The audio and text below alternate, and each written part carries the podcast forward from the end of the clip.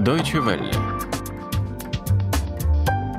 Классика из Германии. У микрофона Анастасия Буцко. Здравствуйте, дорогие подписчики и дорогие слушатели классики из Германии, классического подкаста Deutsche Welle.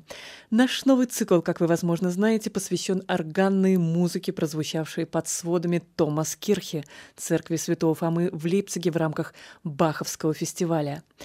Иоганн Христиан Бах XI, самый младший из сыновей великого Иоганна Себастьяна Баха. Его еще называют лондонским Бахом, так как значительную часть своей жизни он провел в столице Альбиона. Для экспертов по творчеству Моцарта Иоганн Христиан Бах – тот самый человек, который пообщавшись с юным Вольфгангом Амадеем, вдохновил его писать оперы. Для органа Иоганн Христиан писал сравнительно немного. Ария и вариации в тональности ля минор скорее исключение.